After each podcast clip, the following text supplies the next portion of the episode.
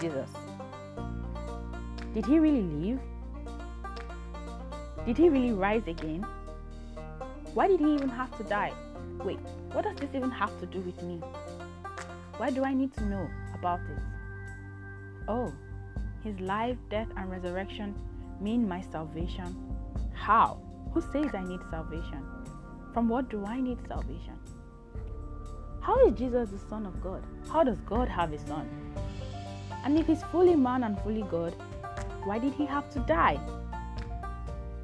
Join me as I give answers to these questions and many like these on my podcast, Proclaiming Jesus.